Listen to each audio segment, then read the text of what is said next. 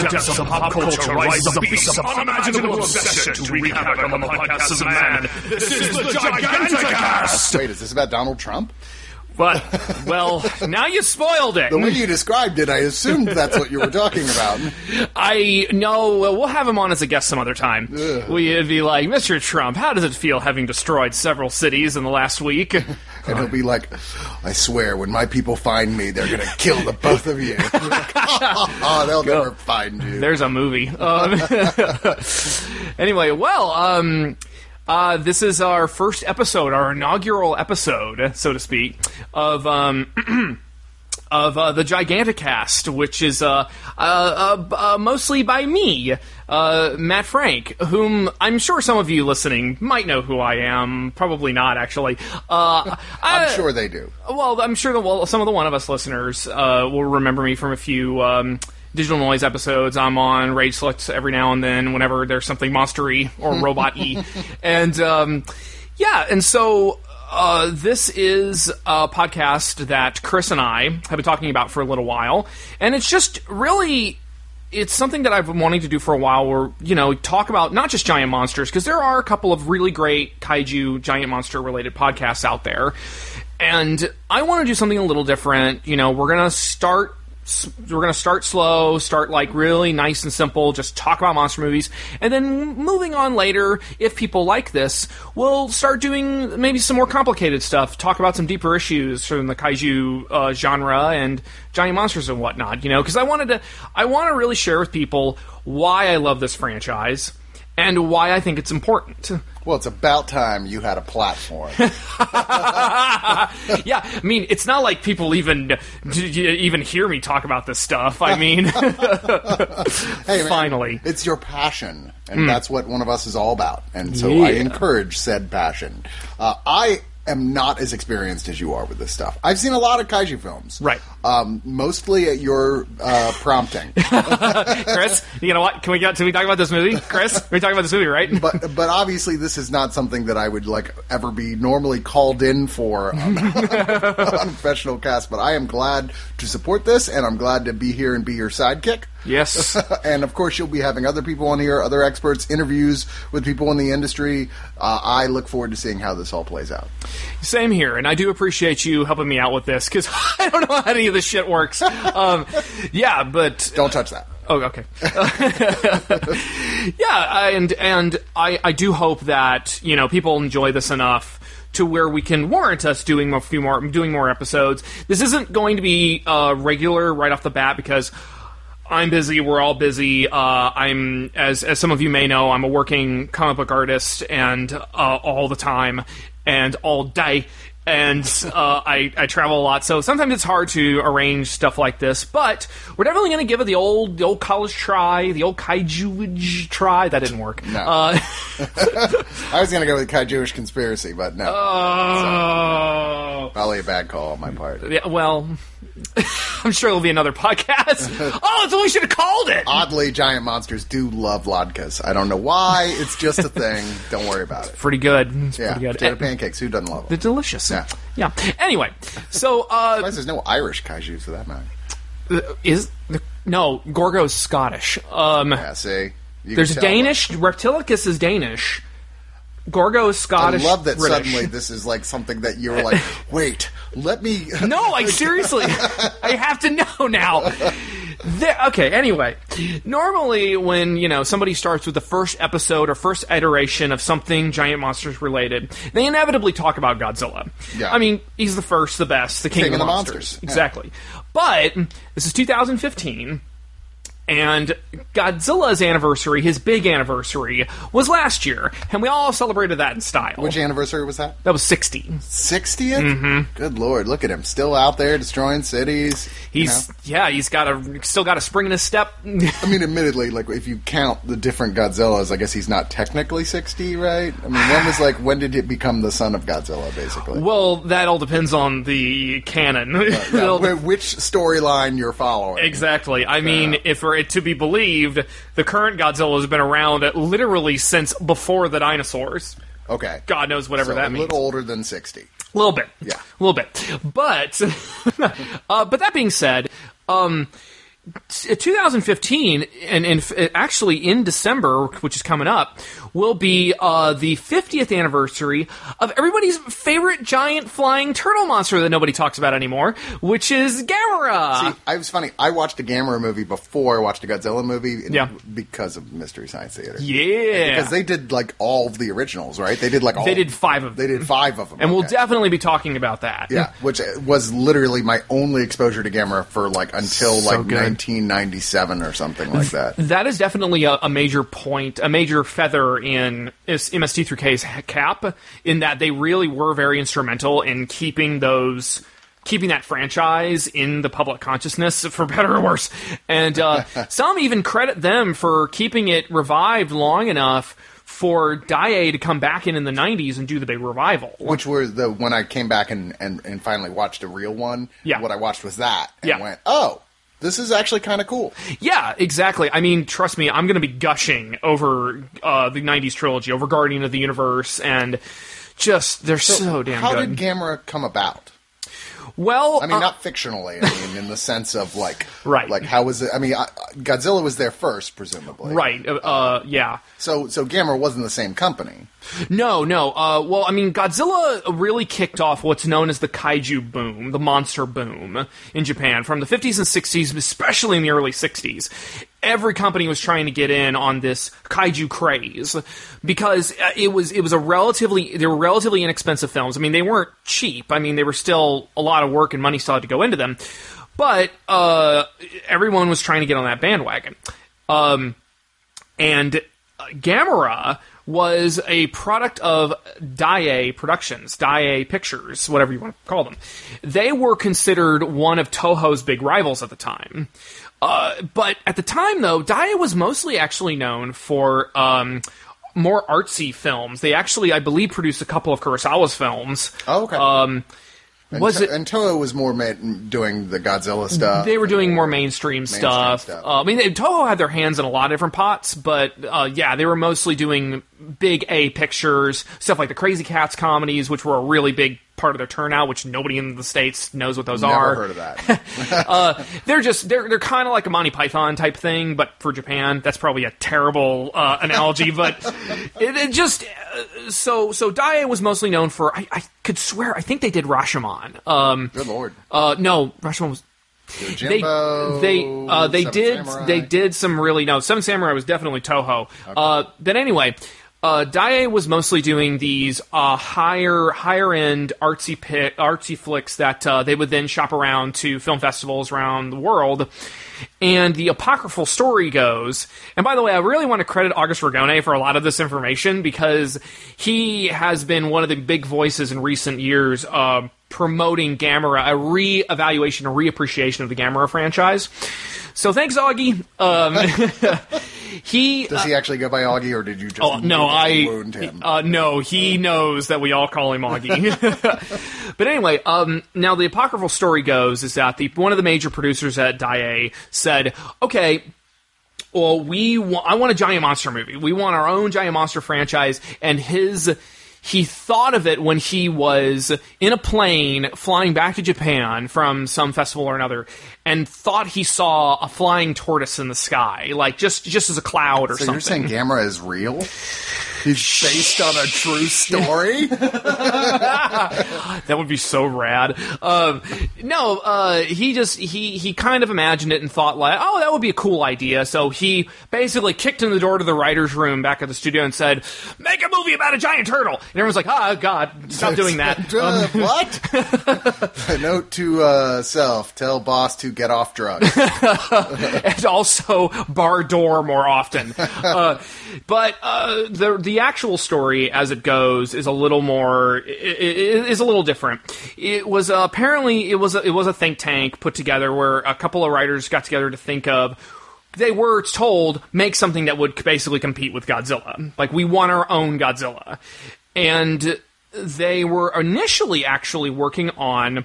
Uh, a movie called Nezura, the Rat Monster, Okay, and not as appealing. no. Uh, well, what it was was that Daiei were actually the uh, distributors for Alfred Hitchcock's The Birds in Japan at the time, and it was a huge hit. So they wanted a sort of a nature runs amok uh, cr- animals go crazy kind of movie. And we're talking about like the mid '60s. uh, uh, like mid to early, yeah, mid sixties.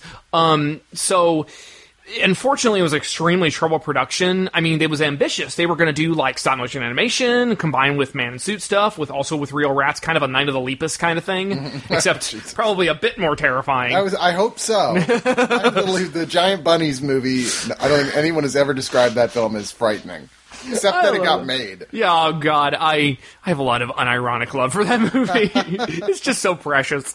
Anyway, so unfortunately, there was a lot of production uh, problems, including that they were. Uh, they were unsatisfied with the store bought pet rats that they were trying to put into the miniature set, so they went and got a bunch of wild rats. Oh, that sounds like a terrific move. Yeah, and considering that go wrong? right, I, it was a bad time, especially considering that one of the production assistants uh, uh, hooked up an electrical current to the little soundstage that they had the rats on to make them jump around. Oh, good lord. Yeah, it wasn't great. Eventually, the Japanese health department slash animal rights slash whatever got it got together and said, "You guys need to knock this off." Yeah, torture a turtle instead.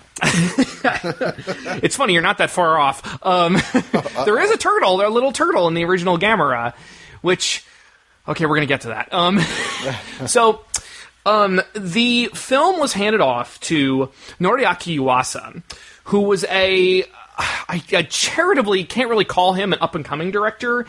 He was sort of the new guy that they could kind of throw under the bus if everything went south. Ah, okay. Like he was from a relatively affluent theatrical family, and so he got the job, uh, you know, because of his connections. So everyone was like, "All right, well, sink or swim, kid." so Yuasa came in. He uh, helped out with the script and you know directed the film. The original Gamera is for all intents and purposes, a pretty standard giant monster movie. Uh, monster gets woken up by a nuclear explosion. Uh, go runs amok. But created by a nuclear explosion? Uh, no, awoken specifically. Okay, so we don't know at this point how he was created in the first place or where he came from. It's it's kicked around the idea that uh, it was a species of giant turtle that like existed in the Arctic at some point, or like maybe even on a sunken continent, something like that. And somehow he has this natural ability to to uh, absorb and consume fire. I shoot his farts out of his his leg and arm holes. exactly. It's like, oh my god, what is that? Ah, it's Gamera. I mean, it's basically what it is. It's compressed gas. Yeah. Yay. Uh, mm, Distressing. Yep. but yeah, so you know, it's a fairly standard monster movie. There's a there's a It's a monster powered by IBS. oh no, there's your tagline. Um, good times though. But anyway, the uh, you know there's a there's a kind of a of an Ishiro Honda esque uh, trio of main characters. Uh, the the uh, kind of the doddering slash brilliant scientist, his assistant who is a vagina and not much else, and there's a male You reporter. can't talk about women like that, Matt. I'm not talking. I tell you, it's just, they, they did it. They're saying it. It really is sad because it really does. It, as as a point of comparison, the Gamera films, especially the the well, more of the older films, are not super kind to women. I mean, it was not a culture that was especially Progressive. in that context. Now that being said, that's one of the reasons why I have so much love for the work of Honda over on the Ishiro Honda over on the Toho films and Godzilla movies and stuff, because he would very frequently uh, do a lot of juxtapositioning with the modern woman, the traditional woman, the patriarchal male, the nebbish young progressive male, Right. and that would be a really great little mix of characters. Like uh, uh, m- uh, my wife Morgan and I, to celebrate Godzilla's birthday yesterday, watched the original King Kong versus Godzilla. Oh, good lord. Uh, well, we watched the Japanese version, which is like a Mel Brooks movie. I mean, it is like a straight up parody. and there's a lot of Honda's great touches to his characters that make them feel a lot more fleshed out. The Gamera series doesn't really have that luxury. yeah. um, like, literally, uh, you would say that like the films weren't as interested in having any sort of like social social message. They were just mo- giant monster films. Uh, Sort I mean, of. They were kind of ham-fisted in that. Yeah. I would actually argue that there's I mean, a fairly. outside of a certain degree of environmentalism, which they all seem to have. It's true. Like I would actually say that the third film in the series, Gamera versus Gyaos, has one of the more interesting societal related subplots. We'll get to that one. Okay. The thing that really makes Gamera the giant monster, the original film from 1965, stand out is the inclusion of the character Kenny, the little boy. Well, uh, did, did- does he get killed and then just keep coming back every movie? what are you saying? What What's interesting? I'm trying to remember what his Japanese name is. Oh wait, I don't care. Um, You can remember every other Japanese term, but not Kenny's name. whatever. Uh, I expected better from you, Matt Frank. Wow, where are those fucks I should give about fucking Kenny?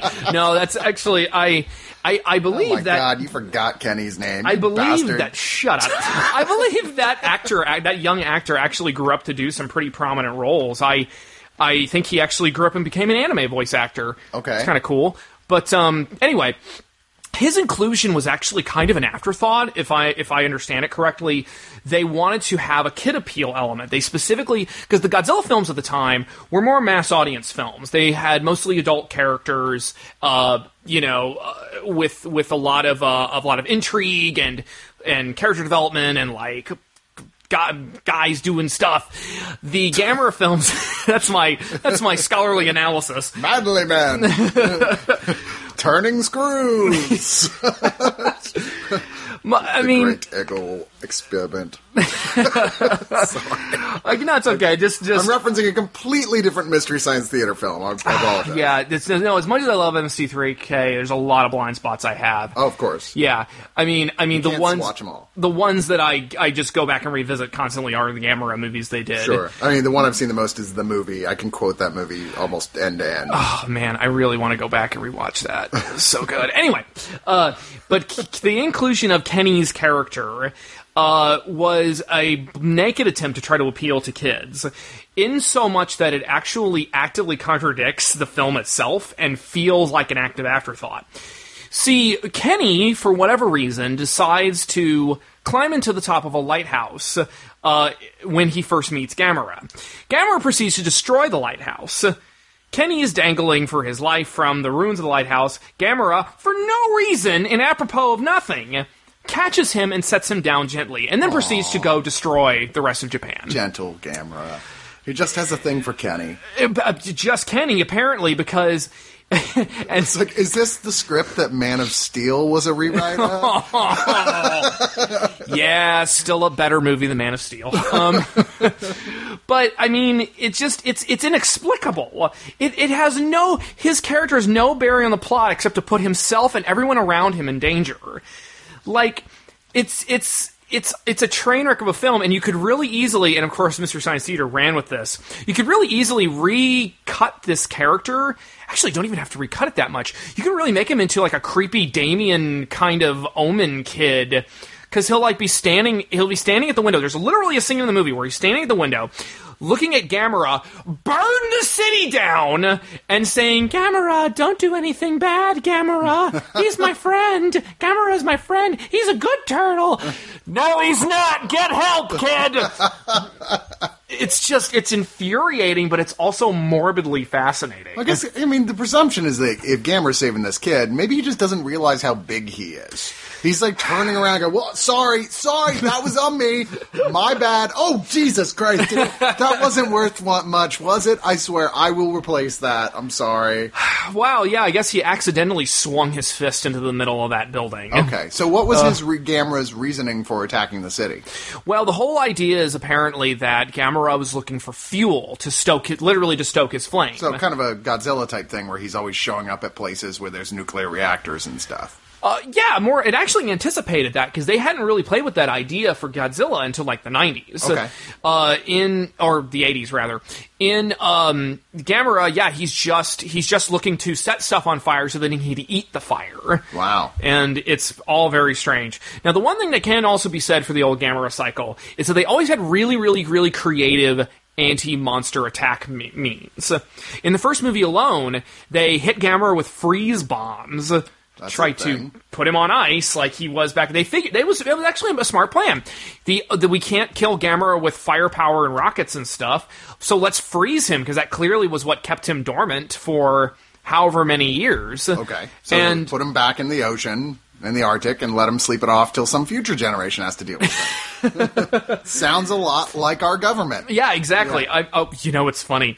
Uh, in the American version, Gamera the Invincible uh, had oodles of new scenes shot with American actors who are literally just a bunch of American mil- American governmental people sitting around a round table discussing about what to do with Gamera and literally taking credit for everything the Japanese are doing. They didn't bring Raymond Burr back, so he's all like, "I'll get the same thing out of the same guy twice." Not until 1985. um, It was Gamera harder. Sorry. that would have been pretty great to see old old um oh crap what was uh what was his uh character he was best known for Raymond Burr? yeah it was uh, perry mason Perry Mason. yeah it would have been great to see old perry show up again in a gamera movie but now as a bunch of like One like thing we haven't tried is legal action. what about love Kenny, we need you to deliver the subpoena to Gamera. Oh, Perry got toasted. yeah, but then at the end of the movie, uh, spoilers. Uh, there's a pretty great ending where you don't hear, you don't find out until literally the moment it happens. Their plan is to put, they trap Gamera in a rocket and fire him into space. Uh, didn't work for so well for the Hulk. Uh, didn't work so well for Gamera either, as we'll see in the next film. Is Gamera versus Baragon. Barugon. Barugon. Barugon. Now, isn't he one of the more popular Gamera villains? Um, not real. I mean, he mm, kind of. I wish we were videotaping this. Just watching you do that's like head turning with every single. Uh, mm, eh, mm. Mm, God, mm, I don't know. Mm. Anyway, uh, Baragon is best known for being the second foe Gamera ever fought, having one of the more creative power sets, and also, quite frankly, being one of the better Gamera movies. Uh, the first movie is kind of a standard humdrum, like, oh, giant monsters on a rampage. It's Gamera versus people, not versus another. Yeah, monster, it's just it's just yeah, Gamera on a rampage. Right. Gamera versus Baragon is where they simultaneously. Okay, actually, so I got to set this up a little. Okay. Okay, so Gamera, eh, the original Gamera, the giant monster, was a pretty big success. It rivaled the Godzilla movies in its in its take home, in its box office take home. presumably uh, Pet Shop Turtle sales as well. Oh God, I'm just thinking about that poor little turtle in the first movie, to where, where Kenny has to go like basically ditch him in the ocean because his parents told him to. Aww. yeah, They it's would sad. die almost immediately. It's the ocean. Yeah, it- it's a little, it's a little like a Ready or Slider. It's Yeah. like, what are you doing? It's not a sea turtle, buddy. It can't survive in salt water. yeah, and it just again, his older sister, who's kind of a surrogate mother character, is just the worst. Just a lot of the women characters in these movies are just almost always the villains or just really negative influences. Good lord. It's a, it's a, we're gonna get to Gamera versus Guiron. I have a lot to say about Gamera versus Guiron. But Gamera versus Baragon, which we're currently on. right, right, right. Sorry. Uh, actually, it actually. No one ever said it was hard to get Matt Frank off subject. Heyo. anyway, uh, so so Noriaki Yuasa enga- uh, enjoyed some some congratulations, some well deserved congratulation for making a successful film. Unfortunately, because Daiei realized they had a hit on their hands, they decided, okay, Yuasa, you're done. We're going to bring in one of our A directors, and you can do the special effects or A heavy hitter. Yeah. So, so Yuasa was demoted. That's lame. It's super lame, but honestly, kind of for the better because Gamera vs. Baragon is a way better movie than Yuasa probably could have made. So they got one of their A directors to direct it. The basic setup of the film is it's it's a really plotty, twisty, turny kind of like there were these um these three guys who went off to this South Seas island to try to find an opal that a friend of theirs had hidden there during the war. He was mm-hmm. stuck. He was was trapped on one of the islands during the war. Hid an opal in one of the caves. So the three of these guys smuggle their way to this island to go find this cave and this opal, and it'll make them all rich. It's like a giant opal, like the size of a watermelon. Yeah, that would be a, something I could see doing. Right. Yes. So I mean, they- maybe not if there was Gamera swimming around. Well, yeah. Presumably he's in space. Well, uh, well, Just so happens uh, a meteorite crashed into the spaceship. Gamera escaped, immediately came back to Earth, started tearing stuff up. Oh, well, okay, so Boop, bum, ba-dum. yeah. But fortunately, the hero Baragon arises. Well, No? Baragon is is quite a deal worse. Okay, so this is a lesser of two evils. Is the Mm-hmm. is your friend type thing? Basically, I mean, by the end of the movie, Gamera just decides to go kill Baragon, and everyone's like, "Gamera is a hero," and it's like, uh, uh, uh, okay, so was this the beginning of Gamera is no longer like the monster who destroys everything so much as like everyone goes, no, we love Gamera. He's great. Thank God it's Gamera. yeah, they really. This was the movie where, like, in the same movie, Gamera goes from destroyer of cities to hero. Not quite hero, just friend of children yet. Right, because I know by the time this gets on into the 90s, he is like a archetypal force of nature that is a friend to all children and comes when the planet is in danger, which is quite a bit different from the original film. Well, yeah, I mean, with the exception of this one inexplicable scene where Gamera saves Kenny, there's like. Uh, there, there really isn't much to support him being a hero until the third film. I mean, in in the second film, though, it, there there is a lot of really good stuff in it. There's a lot of really great special effects sequences, especially when Barugon first emerges from his little egg, and it's a really kind of an impressive practical effect. And then uh, actually engineered by some of the same guys from Toho who worked on the Godzilla movies. And uh, Baragon hatches, goes on a rampage. Not only can he freeze entire cities with his icy breath, he has a rainbow laser. A rainbow laser. Rainbow laser. Wow, so this was really the real beginning of gay rights. Oh man, why haven't I drawn that yet? Uh, I mean, yeah, I mean, I literally actually do have uh, friend, uh, uh, kaiju fr- uh, kaiju fan friends who are gay, who will what? I just want to redub this movie so at one point he can say, Taste the rainbow, bitch! yeah, it's it's one of the it's a pretty impressive visual effect, all things considered. Gamera, you know, shows up to try to fight him. Unfortunately, as we've established, Gamera is weak against cold, Yes. so Barugon puts him on the mat. Um, so meanwhile, uh, the three guys who had found the opal, one of them was was killed uh, in the caves by uh, by inexplicable scorpion. Actually, not inexplicable. They set that up, but uh, the Scorpions out of nowhere! oh god, just a giant wave of scorpions. Actually, that happened to my parents once uh, in Mexico. I'll tell you that story sometime. Uh, it's quite terrifying. and lived. Uh, yeah. Uh, so, damn it, I keep getting off point. so, uh, the, the but the lead, uh, played by Kojiro Hongo, who was a big star at the time, and he actually goes on to appear in most of the rest of the Gamera movies.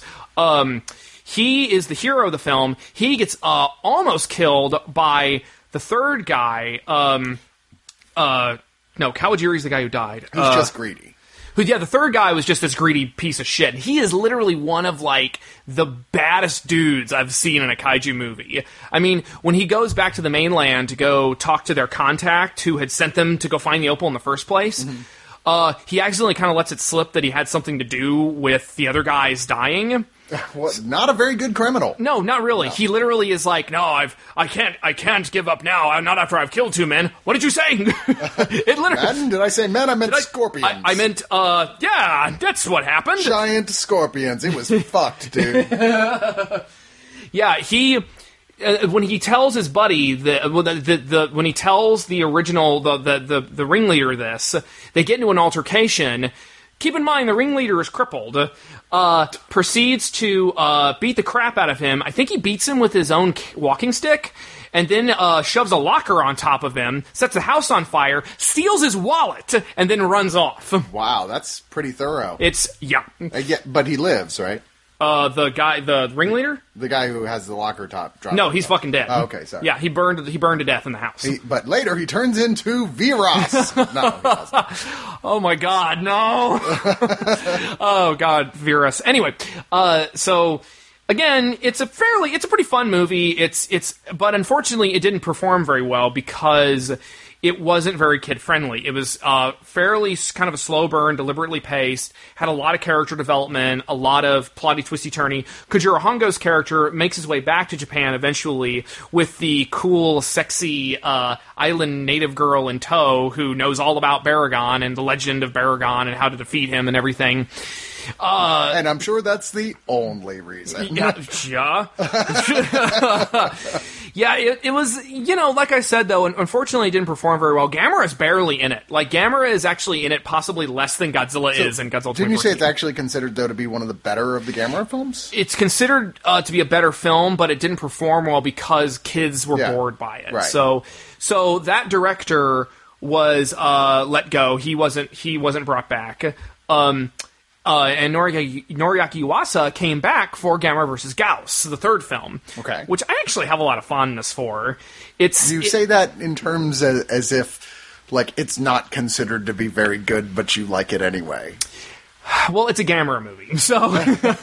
But even among Gamera fans, it sounds I- you're uh, well, the thing is, is that it's it's the start of the of the them really pushing the whole idea of Gamera as friend of children. Mm-hmm. So as a result, the main little character Eiichi. Uh, the little kid character, he's a little tudball. I love him. Uh, sorry, that's MST3K again. They're like, Eiichi, I love you. Someone get our little tudball of cream soda. he um, gets rescued by Gamera at one point. Gamera gives him a ride on his back and delivers him safely to his family. It's all very explicit. somewhere Hayao Miyazaki was like, huh, taking Make notes. a note of that. I bet I can, there's some money to be made. I bet John Lasseter will love this when Make he's him born. furrier. but yeah, uh, it's it's a it's kind of a got one of the one of the more interesting plots as well. It's um there's a there's a mountain town at the base of Mount Fuji that is looking to sell their land to a road construction company, and this was of course during a period in Japan when there was a lot of construction going on. I mean. Japan's economy was really booming at the time, and so there's a lot of construction happening, a lot of new cities being built, and um, this rural farming community is sort of they're trying to hold out for more cash essentially. But then they discover that oh crap there's a giant monster in this volcano that's in in mount fuji that's starting to erupt or rather it's connected to it. Anyway it doesn't matter. Um, and it and the monster is Gyaos and Gyaos is one of the most frequently recurring. It's probably is the most recurring Gamera villain. So what, what does he look like? What's his deal? He's like a giant bat. Kind of looks like the Batman I've seen him, symbol. yes. Yeah. Okay. And uh, he has this flat triangular head. Uh, the original Gyaos is very creepy. He's got this dead-eyed, hooded look from his head, a very creepy and weird monster. He shoots sonic laser cutting. Uh, lasers from his mouth that are They only cut lasers? I don't understand. sonic laser sonic cutting lasers wait cutting Sonic lasers that cut. sonic lasers that cut shut up um, I was like, that's a really impractical skill. Yeah. And Gamera fires some lasers, I'm set.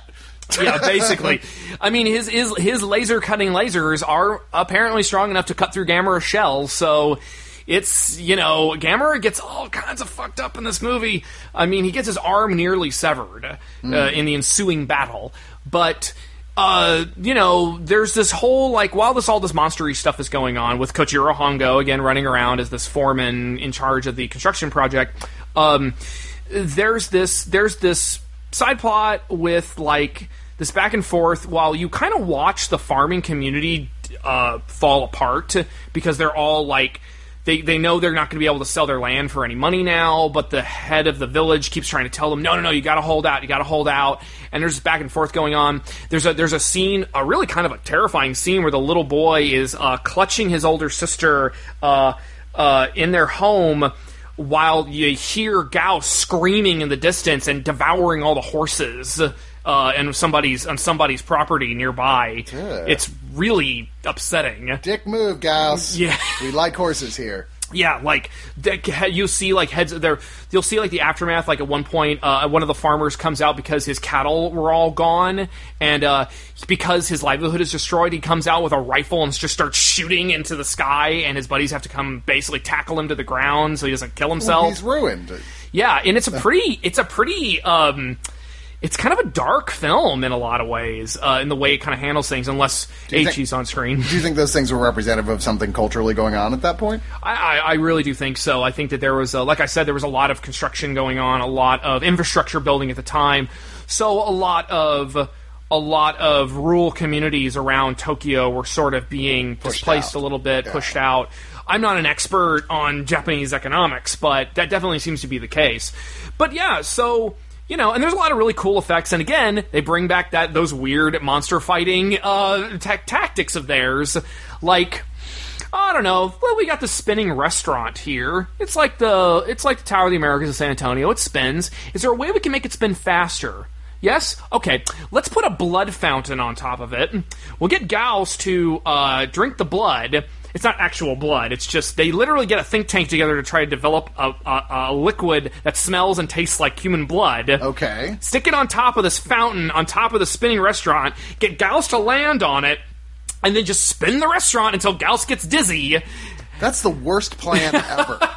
that is like literally the worst plan I've ever heard. It's so weird, and yet I love it because their idea is to keep Gyaos out until the sun comes up. Because the sun, he's like a vampire. The sun hurts him. oh. So So basically, uh, Gamera's just got to play rope a dope with them and just like you know keep tire out. him out until the sun shows up. Yeah, it happens. It's like two or three times they fight, and Gamera just keeps trying to keep him out until the sun comes out. But at one point, Gamera uh, has him by the foot, like like d- like bites into Gyaos's foot.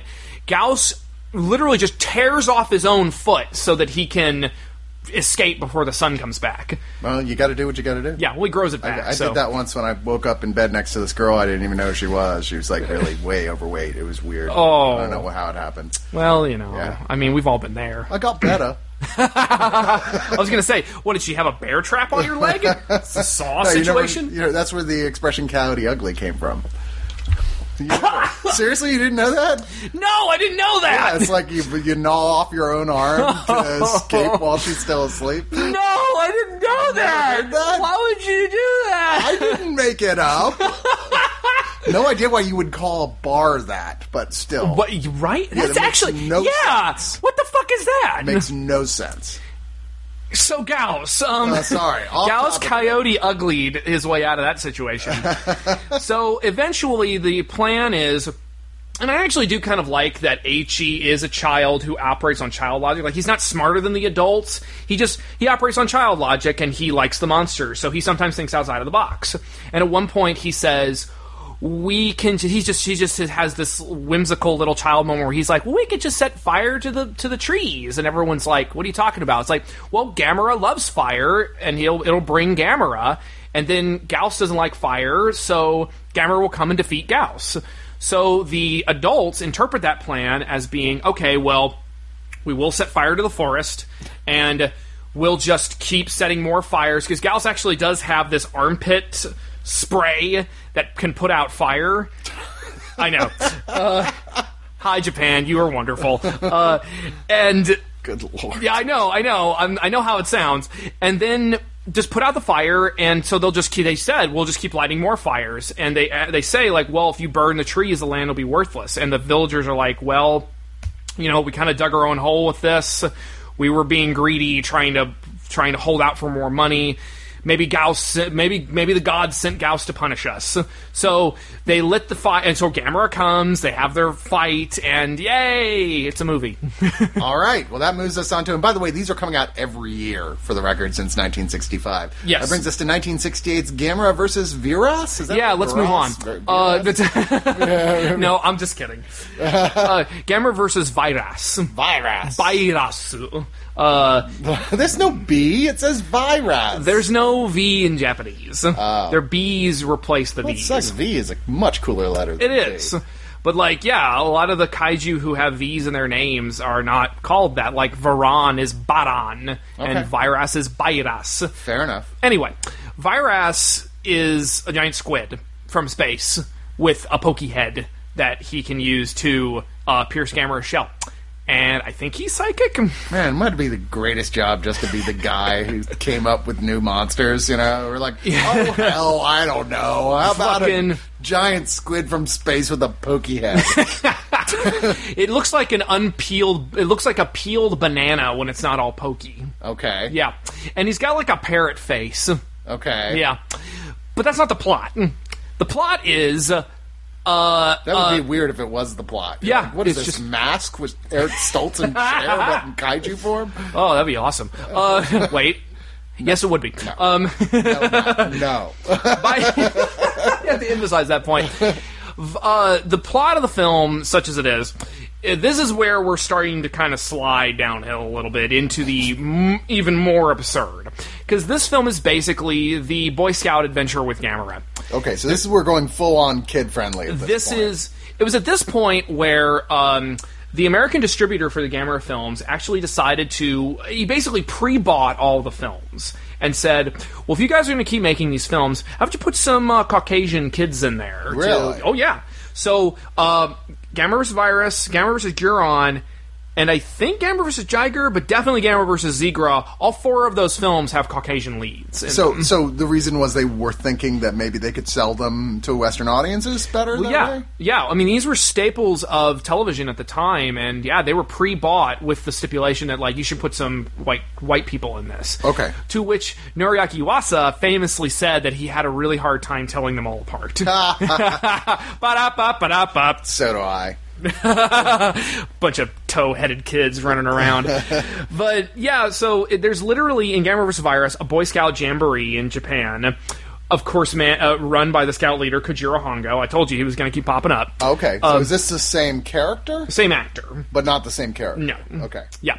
Uh, uh, little anecdote. Uh, back in Gamera versus Barugon, before he first got the job, when he was offered the job, well, it wasn't so much offered the job. This is back in the days of the studio system where if you got a job, contract. you got to do it. Yeah. He really didn't want to do it because he thought that there wasn't going to be much.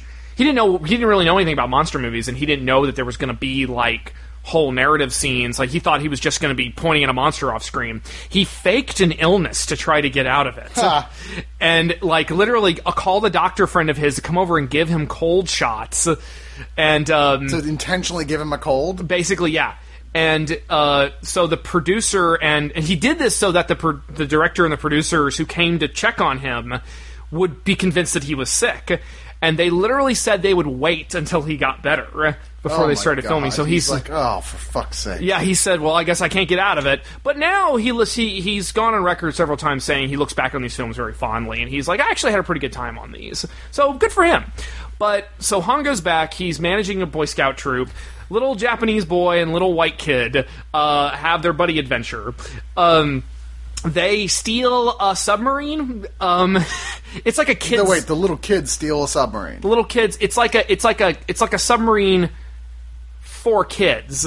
Why is there a submarine for kids there to be stolen? part of the jamboree. They know a guy who made one. So the submarine was there with the intention that these kids would at some point get in it. They just stole it before the actual submarine day happened. I think it actually might have been like like an exploratory submarine that just a guy they knew made. it's, uh, these fucking movies. You did warn me it was getting absurd at this point. uh, so- yeah, I did. Okay. I'm So with you. Keep they- going. And so, actually, one of my one of my best friends actually really likes this movie because he was a Boy Scout growing up, and Mm-hmm. he really enjoys the um, opening sequence, beca- or one of the opening sequences, because it's the kids and they're in a little submarine and they they, run into Gamera under the sea and they have a little race with Gamera, and Like, it's Yay, I got my kaiju badge. Yeah, ba- yeah, basically. I got my didn't get burned alive badge. So they're they're having fun with Gamera, and then uh, a spaceship shows up, the Viren spaceship. Of course. Yep. As it does, as, as it happens. As you do, they trap Gamera uh, in a in a force field bubble. Uh, The spaceship does? the spaceship does, Okay. and then uh, Gamera, of course, manages to get the kid, help the kids escape. Then uh, the Virens notice that Gamera has some predilection towards children, so they kidnap the children and tell Gamera, "You have to do what we say, or we're going to kill the kids." So Good lord. yeah. So they attach this uh, diode on the back of Gamera's neck, and they start mind controlling him and send him off to destroy Tokyo. Why does everyone want to destroy Tokyo? Because it's there. Okay, fair enough. It- it's yeah. I'm- I'm sure the I'm sure the contractors are happy. Yeah, well, You yeah. be building new stuff. I mean, if Daredevil's any indication, uh, God, Daredevil is so good. Yes, I it just, I just started watching. I, it. I so read good. your Facebook post. I was like, seriously, you just started? How long have we been yelling at you? About I don't have time to watch stuff. I don't sleep. What, didn't you just say that you rewatched King Kong versus Godzilla for the? Um, I don't have to justify my actions. No, you don't. No, anyway, no, you're right though. I just I, you know, part of it was also that um, it looked like the sort of show that was going to be very emotionally distressing, and I kind of have to work myself up to Sure, watch something and like it that. is. Just Kaiju to- movies are a lot less. You're not really getting emotionally involved in the majority of them. Speak for yourself. Okay. Um, not to the same extent that like that like uh, that m- amount of murder and or rape. Man, that, that that the hallway fight scene with Gamera and, and uh, Viras is so intense. it is funny because that that battle at the end of this movie is actually the best part of it. Okay. Um, so. So they Diode on the back of his neck, destroying Tokyo. Kids kidnapped by aliens. What happens next? So the kids, these are like the the aliens in these movies like have no security measures. They keep like kind of letting the kids just run around the ship. They try to lock them up at one point. The kids have a little dart gun they use to free themselves by pushing a button. Um, it's dumb. And anyway, it turns out that uh, so the, so it turns out that uh, the Virons are controlled. They they look like normal dudes, but they're controlled by this squid thing in a tank, and it like how did fucking what happens in this fucking movie? Uh, so The squid thing turns into Virus the monster. it becomes the giant monster, but Okay. only after it kills all of its subordinates and absorbs their bodies. That seems like a terrible plan. Well, it's a their ship has been destroyed. It's their last ditch effort to try to kill. I see. Okay, so it's the emergency. You know what? We may not get back, escape back to space, but at least we'll fuck shit up. Basically, They yes. won't forget us after this. Yeah. Uh, so the kids managed to uh, actually do some damage on the ship. They managed to escape. Uh, Gamera breaks free with mind control, comes to save the kids, fights Virus. It's actually kind of a cool fight because there's some cool angles. It's well shot miniature stuff, even though it's this ridiculous floppy squid thing. I still kind of love it. I can't. I can't hate these movies because they're just so fucking weird and fun. I will say, like when you're playing D and D and you have summon monster, summoning giant squid is always the way to go, especially when you're nowhere near water because it's hysterical. I wish I was a summoner now. I'm a I'm a half orc samurai. um, yeah. That's a really half orcs. I didn't even know that was an option. I actually think we're playing Forgotten Realms. Oh, okay. Yeah. Yeah. I'm actually I don't I don't really pay that close of attention. Yeah. Uh, I'm only mostly- in the middle of Ravenloft right now, so oh, there you go. Anyway, virus. Um, so yeah, I mean, for the most part, again, this is kind of a weird, kind of, kind of dumb meandering one. It's one on the lower. It's on the lower scale uh, of the films, but like, and the thing that really kind of gets my goat is that uh, partway through the film, when Gamera goes on a rampage, they decide to use some stock footage, which is a common practice at the time. You you do you Toho was doing that quite a bit. They were trying to be as creative as they could with their stock footage and try to mask the fact that it was stock footage. With Gamera versus Virus, there's no uh, when your entire black when your entire uh, monster rampage sequence is black and white and the rest of the movie is in color. uh-huh. That's um, a weird choice. It's a weird choice. I guess Is they. this Quentin Tarantino's camera. oh, I watched the shit out of oh, that. oh Jesus! He did have Please, plans to no. do a Godzilla movie at one point. Yeah, I'm sure he said a lot of stuff. I don't know. I kind of liked his idea. Anyway, moving on. the bride gets affected by radiation and turns into a giant lizard monster to finish her arc of revenge. Can we have that, Yes. Quentin? Can we have that? I would watch that. I would watch the All right, shit I'm sorry. Anyway, it's fine. So anyway, you say this is not one of the better ones, but it still has appeal to you. it's it's charming. I mean, all of these films are must watches for kaiju fans. I mean, if nothing else, just so you can be familiar with the crazy, stupid shit that happens in them. But this led on to 1969's Gamera versus Guiron. I believe it's supposed to be Gion, as in Gion? guillotine. Okay, because so he's like some sort of axe blade chopping monster. he has a knife for a head. Okay, I know who you're talking about. Yes, you know, you know what I'm talking about. I do. This is regarded as probably the weirdest of the movies. and that's saying something. It is. I wouldn't say it's actually the weirdest. I would say Gamera Super Monster is weirdest. we'll get to that. Um, And weird specifically of the Gamera films, Uh, not, yes. not kaiju altogether. oh yeah, there's some much weirder stuff in the genre. Like there's some episodes of Ultraman that are like, what is happening? I'm going crazy, man. oh man, I actually have do friends who I, I do have friends who drop acid and watch Ultraman. Oh, I'm and they've sure they said do. It, it it is the weirdest experience of their life. just watching Ultraman simulates being on acid. so It's the best. So Gamera vs. Guiron is actually one of the one of the first ones I saw. It's one of the ones I grew up with. So I have a lot of unironic fondness for it.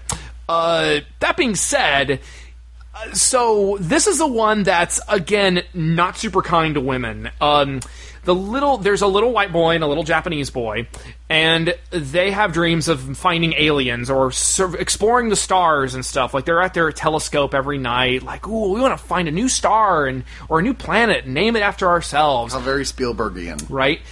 They have this shrill harpy shrew of a mother who is uh, the worst. She, especially in the dub, because in the dub she is insufferable. She, What did I tell you about paying with that little oxy bastard? damn it! Oh man, she just God. She just what does she she say? She she threatens the daughter, the little sister, with um because a little because at one point the boys um they go a spaceship lands near their home. They go and they jump inside of it because they're little boys. And that's I what they I do. would've done it. Right. They f- it flies off into space, and the little sister is like, um, um, um. Trying to tell the mom what happened. Right, and the mother is like, she's like, uh, she's like, but mom, I'm not lying. The, the, they, the Akio and Tom went off in a spaceship, and I don't know what's happening. I don't know what to do. And she's like, if you don't stop this right now, go upstairs and study. You're not going to go to a good. You're not. What? She actually like threatens to not send her to the right school or something. Like it's this weird, vague threat. Okay. And she's just oh and then like there's other shit like when the kids are talking about how like oh yeah well we're gonna meet life on other planets aliens could exist she's like she's like aliens don't exist monsters don't exist stop looking through a telescope and study. And it's like you exist in the gamera universe. All of this stuff has happened. Anyway it also is the this movie also introduced one of my favorite side characters who's um he's called Konchan in the uh, Japanese version, but they call him Corn Job in MST3K. Okay, sure. uh, you can see why that would happen. He's a local police officer for their neighborhood, and he is played by this uh, pretty prominent Japanese comedian. He is a fucking blast to watch. Okay. Uh, oh man, god damn it. Anyway, um, he he becomes the kid's confidant. You know, he's kind of a stern authority figure at first, but he also like really cares about the kids, and you know, yeah, you know, uh, kind of a hard ass with a heart of gold. Uh, much goofier than that. Anyway, the kids get whisked away to a another planet, which is literally on the other side of the sun, so that way Earth and this planet Terra never see each other. That's why nobody's discovered it yet. Because Earth would be pissed off saying, Tara, seriously? you are such a copycat. Oh my god, come up with something original, why don't you? They might as well have called it um, shitty pointy dirt ball because this is like the shittiest planet. It's covered in glaciers. That's not a good planet. Nope. Yeah. It's a bad planet.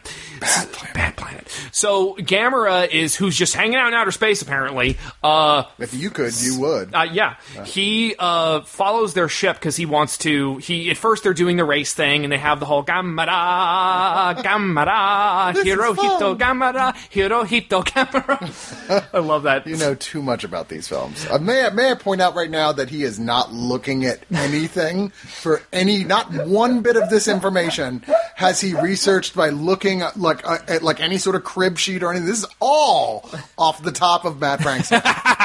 He hasn't once said, "Hey, can you check this for me?" or looked at his phone or anything. the the rabbit hole goes pretty deep. I I am well aware. But uh, I mean, that's not; those aren't the actual lyrics. The, that's the MST3K approximation because they did the Gamera's really neat version, and then they did a Hirohito Gamera version. Hirohito, of course, being the Emperor of Japan in World War II. They're just looking to fill in the blank. it's fucking great. Anyway, uh, they they go to this planet Terra where they meet these two space babes who are are absolutely useless to two pre-pubescent little boys. Yeah, pretty much. I mean, it's like again, we're we cannot not talk about MST3K. I love the bit where they're like, um, "Wow, Major Babbage, we have dates for the prom now." it's great, In seven years, right? oh man, I, but they are um they are Florbella and I want to say Barbella, but that's not right. Um, they're they're like these these space babes, and their whole idea is at first they're real nice to the kids. They make them donuts and shit out of their. They have like they have a, a, a replicator basically. Okay. And the kids wanted donut. They scanned the kids' brains, found out they wanted donuts. They made donuts. Yay! That sounds like awesome space babes to me. Yeah. So far. Except then they drugged the donuts, and the kids pass out, and they're gonna cut their heads open and eat their brains. They roofie the kids? They roofie the kids. Oh my god. These space babes aren't as great as they initially sounded. No, not not so much. No. Uh, so they're pla- so they have a giant dinosaur, uh, dinosaur monster watchdog named Guiron, who's this giant knife-headed creature that they control. He also fires shuriken out of his head. That's pretty cool. It is. I hand it to you. As monsters go, this sounds like one of the cooler monsters. Guiron is. So I had so at my wedding, I, I asked Allison Murphy to make me a uh, Gamera cake as the groom's cake. Uh, you weren't there. That's Mm-hmm. I right. wasn't. I was. I was so way sad. out of town. Yeah, you were in San Diego. It was really a bummer. Wish you were there, but I trust me, San Diego was probably better. Uh, I don't know. oh, really? All I right. well- remember. we were drunk. Oh, okay, That's good point. saying, yeah. Good point. But um, I, I I very nearly got a friend of mine to actually make me a Guiron knife to cut the Gamera cake. Oh, that with. would've been cool. Would have been really cool. Unfortunately, we ran out of time. C'est la vie. Uh, I think you still turned out pretty good there. yeah, I think so. Considering it bled green blue. That's Uh, pretty awesome. It's awesome. Yeah. Anyway, um, Guiron uh, at first dispatches what's called a space Gyaos, which is just the Gyaos from the previous movies spray painted silver. Okay. Like you do. Yeah. It seems there's a certain degree of this sort of thing happening in the in the kaiju films of like repurposing. Yeah, I mean, especially in stuff like Ultraman. I mean, the original Baragon, not Barugon, Baragon. Remember Puppy Dog, floppy Yeah, ears? yeah. That's, yeah. I think that's who I was thinking. Of. yeah. Okay. Uh, Barugon is a different kaiju. Okay. Uh, Barugon He's uh, adorable. He's adorable. Uh, in his original appearance in Frankenstein Conquers the World, uh, that suit was then loaned out to Tsuburaya for the Ultraman shows, and it was made into I think no less than five or six different monsters. Okay, off topic. Off sorry, sorry, sorry. So thanks. So Technically off topic, but off of like very specific laser pointed target. my my broader point is that Gamera versus Guiron is fucking nuts, and everybody needs to watch it because it's the only movie where Gamera uh, does a gymnastic spin and sticks the landing, and um, nearly gets his shell cut open by Guiron's knife blade. Uh, the kids have a daring escape from the brain-eating space babes, uh, like you do, And and you're like, yeah, I'd still Dater. yeah, uh, yeah. Um, uh, space babes bite it when uh, shit goes south.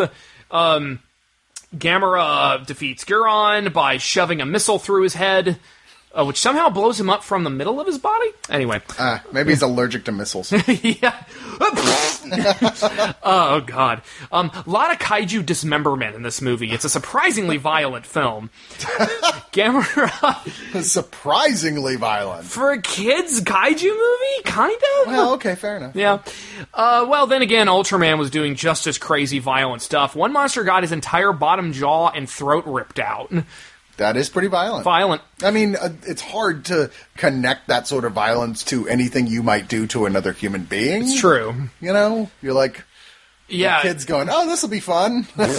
Yeah, God. Ugh. I saw Gamera do it. Oh, yeah. I saw Ultraman. He shoved that missile right up that other monster's bottom. You know, that, I'm pretty sure that happened. I mean, Uh, it had to have, right? They're just Yeah. running out of ways to, to, to kill each other. yeah, pretty much. But anyway, so. just fucking movie. Anyway, Gamera repairs the spaceship after it had been cut in half by Guiron. Why? Welds it together so the kids can fly back. Oh, they're on they're on Terra. Right, the kids Yeah. are on Terra. I know we're getting. He can't hold him in his mouth or something and bring him back. No, he's got it. It's got to be airtight. Oh. So he puts him in the ship, puts the ship in his mouth, flies back to Earth, which is like maybe a total of an hour. baffled that like he's got not only is he a giant farting space monster like can breathe oxygen he doesn't need to breathe oxygen so you know he can do all this giant monster stuff, but he also has a degree in advanced uh, spaceship uh, mechanics. R- r- spaceship repair and engineering. That's pretty impressive. yeah, he is an accomplished giant turtle. It's like he went to ITT, Technical Institute. So yeah, the the movie. Uh, it's Gamera versus Guiron. You should watch it. Anyway, moving on. Uh, Well, I was actually going to suggest. I know originally we were talking about doing all this in one episode, but it's at Yeah. about right in an hour right Oh, now. yeah. So I'm thinking maybe if we end this one, and then the second episode can be part two because we're kind of in the middle of the list of films right now. It's true, we are. What do you think, Matt Frank? well, hmm. Let me see. One, two, three, four, five. Don't forget, we spent about 15 minutes shooting the shit. That's at the true, that's true. One, so we could jump Uh, right into it for the next one. Tell you what. Let's do. one more. Let's do Gamera versus Jiger, and I think that'll be a little bit more towards the middle. Okay, is that like a Liger or something like that? Is it like It- a it- more of a flying coelacanth like the the the formerly thought as extinct fish? slash Triceratops. Okay, now you've lost. me. Oh, oh, only now I've lost you. Yeah, I don't Good know. to know. That's too weird for me, man. I can't. I mean, giant axe-headed things that fire shurinkens I can handle, but this is just. This is quite frankly against God's will. Oh, jeez, we're going here now. huh? God, who are you, Mitt Romney? Uh, I'm sorry, that was uncalled for. Uh, Uh, is, is anyone still comparing anything to Mitt Romney? Which election are you on, Matt? I watch movies from the '60s, so um, well, '70s now. We Who are in- you, Richard Nixon? Who are you? World famous pugilist Tommy Ray Hanley. Gotta give the Game Grumps credit for that one. Um, anyway, Gamera vs. Jiger is a bit more straightforward, a bit more standard Gamera affair. It's actually a fairly solid, solidly paced, a little more traditional, not too crazy. Uh, Jiger is a giant mythological creature from this South Seas island who gets awoken when this obelisk is removed. That this um, that this uh, Japanese uh, company wants to use f- to put on display at the World's Fair Pavilion Expo thing that they're putting on. It actually was a World Expo that was happening at the time. The film was made in conjunction with this expo to kind of promote it, and it was more of a big cultural understanding type of thing, sort of like uh, sort of like like the World's Fair, basically, or or that um, I'm trying to think of some of some uh, relevant uh, American examples, uh, but whatever. Epcot Center? I don't know. Uh, kind of like Epcot, like a big Japanese Epcot. So they take the big obelisk uh, and try to uh, ship it to Japan. Unfortunately, that wakes up Jiger, this giant four-legged coelacanth triceratops uh, thing with a disintegration laser. Well, yeah, Like of you course. do. You don't even have to say that. That Right. goes without It's saying when you're saying giant four-legged coe- coes- I can't say that word. Coelacanth. Coelacanth. Say it with me. Coelacanth triceratops. I mean, you by default go, well, it'd be pretty silly if it didn't have a laser. He also shoots needles out of his face. Well, everybody does that. Oh, right.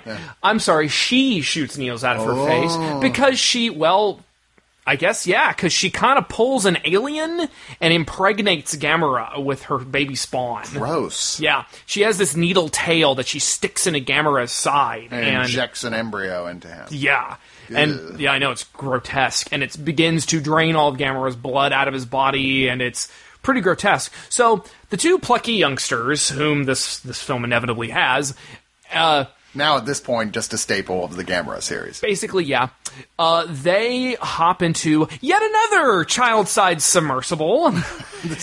I would. Do they actually make child-sized submersibles in Japan now as a fallout from these movies? I think that would be awesome, and I really want one. You're a little bigger than child size now, my friend. I could squeeze in. I'm, I'm. Look at me. I'm like You're 140 petite. pounds. Yeah, What, Um, si- yeah, sopping wet. I could squeeze in. Anyway, the two kids take the initiative because they because they uh, the scientists all kind of figure out. Well, uh, Gamera's blood is being drained from his body. What's happened? Well, they took some X-rays and figured out. Oh, he's got some kind of a crazy parasite in his body.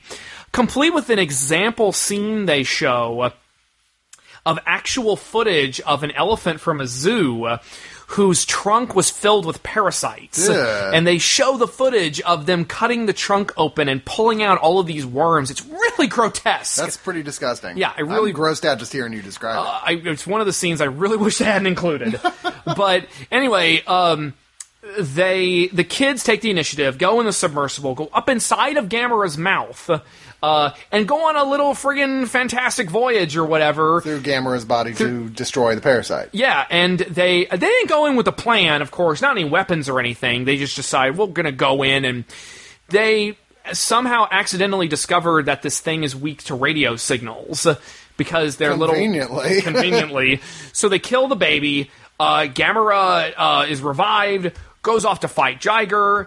Um, they the the He thing was raped by. by the yeah, way. getting some friggin' oh, what's that movie? Uh, uh, I spit on your grave up Yeah, in here. Yeah. jeez. Yeah, boy. Oh boy. So uh, Jiger is basically a red, a female giant monster redneck. Oh, that's a really bad image. I'm just gonna put a big trucker hat on Squeal her. like a pig now, turtle. Oh, Go ahead and squeal. No, my innocent kaiju movie. so. Ned Beatty is Gamera. Oh no! Why would you do that? I'm sorry, I've It's ruined okay. it forever. no, it was already ruined. Uh, no, it was it, so. It turns out that this this obelisk, this thing that they took off the island, uh, if you pass a channel of air through it, it creates this tune that weakens Jiger. It was the thing that kept Jiger asleep. Okay. So Gamera takes it and rams it into Jiger's head. And it's like, like, I love this song. that Gamera pick, picks up Jiger and plops her in a volcano, and that was the end of that. Yeah, That's a bit of overkill there, it sounds like. Well, it's probably the second time Gamera's thrown somebody into a volcano. Fortunately, Certainly there's a lot last. of convenient volcanoes around. Yeah, I mean it's Japan. Yeah, true enough. Yeah, For now. for now. As oh. opposed to the North Sea or, you know, coral reef. Oh, jeez, Lava reef yeah. reef. I mean, you know, it's the, the the one thing to be said for the Gamera movies is it's clear that they are enjoying themselves while making these. I mean, they're not they they they do have a lot of fallbacks. They have a lot of tropes that they kind of uh, that they kind of just throw in when they need to. But for the most part, yeah, these movies I would recommend to at least at least kaiju fans to check out if they because unfortunately there are a lot of Godzilla fans who have never seen a Gamera movie, and some even refuse to see Gamera movies because That's they- just being silly. it's very silly. They perceive Gamera as a pretender to the throne, and it's like no one's ever gonna supplant How- Godzilla. Yeah, how first off, how can you even decide that without even having seen and judged for yourself? Like you say, oh, he's the king. Well, I haven't actually watched any of the other contenders, but he's the king. You Yeah. tribal, backwards thinking son of It's really shitty. It's really shitty. But for the I most like, part, I like Gamera better that's because okay. he's retarded. Sorry, sorry, sorry. Can't say that word anymore. Yeah. I'm sorry. Uh, he okay. is so silly as that every time he's on screen, I'm just suffused with joy. Yeah, and that's why I mean we're definitely going to get a lot more of that uh, in the next two movies, which we'll talk about next time. Yeah. And then we'll also, of course, get to the three '90s Gamera movies, which are three of which are my three favorite giant monster movies of all time. And then, of course, eventually talk about the, and then get into the uh, what's next for Gamera. Yes, exactly. We will, of course, give a little love to Gamera the Brave, which was the kind of the sad, uh, uh, the sad third cousin of the franchise that nobody talks about because even though it's a really good movie, it's so good. It's like the Stand By Me of kaiju Jim movies. Jarmusch's Gamera the Brave. A, a lone giant turtle taking the Tokyo bullet train meets a, a, a beautiful young virus on the train, and they proceed to have a meaningful conversation that changes both of their lives. I bet there's a I bet there's a manga about that. yeah, you know, and we will be talking, of course, like you said, about what's next for Gamera. I mean, there there is a lot of information that came out of New York Comic Con that's worth unpacking because it's it's loaded and it's a lot of it's very uncertain, but the material's there, so it's worth talking about. Well, Matt, this is awesome. I look forward to many more of these. I will be joining you on the next one, of course, as we finish our Gamera discussion. I can't wait to see what comes after Gamera. I'm really Oh curious. man, I'm gonna dig something up. If you you don't have to dig that hard. I know you. You're like, you're like I have about eighty things waiting in the, the wings. Locked and loaded, baby. But uh, do your sign out, man. Well, um, I haven't quite figured out a sign out yet, but uh, for the most part, uh, I'm Matt Frank. Uh, I really want to thank Chris for joining me on this inaugural episode of Giganticast. With the curse. yes, and as we'll probably be ending the next few episodes with push the button, Frank. Gamera. Gamera.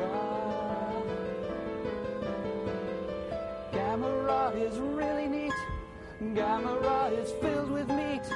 We all love you, Gamera.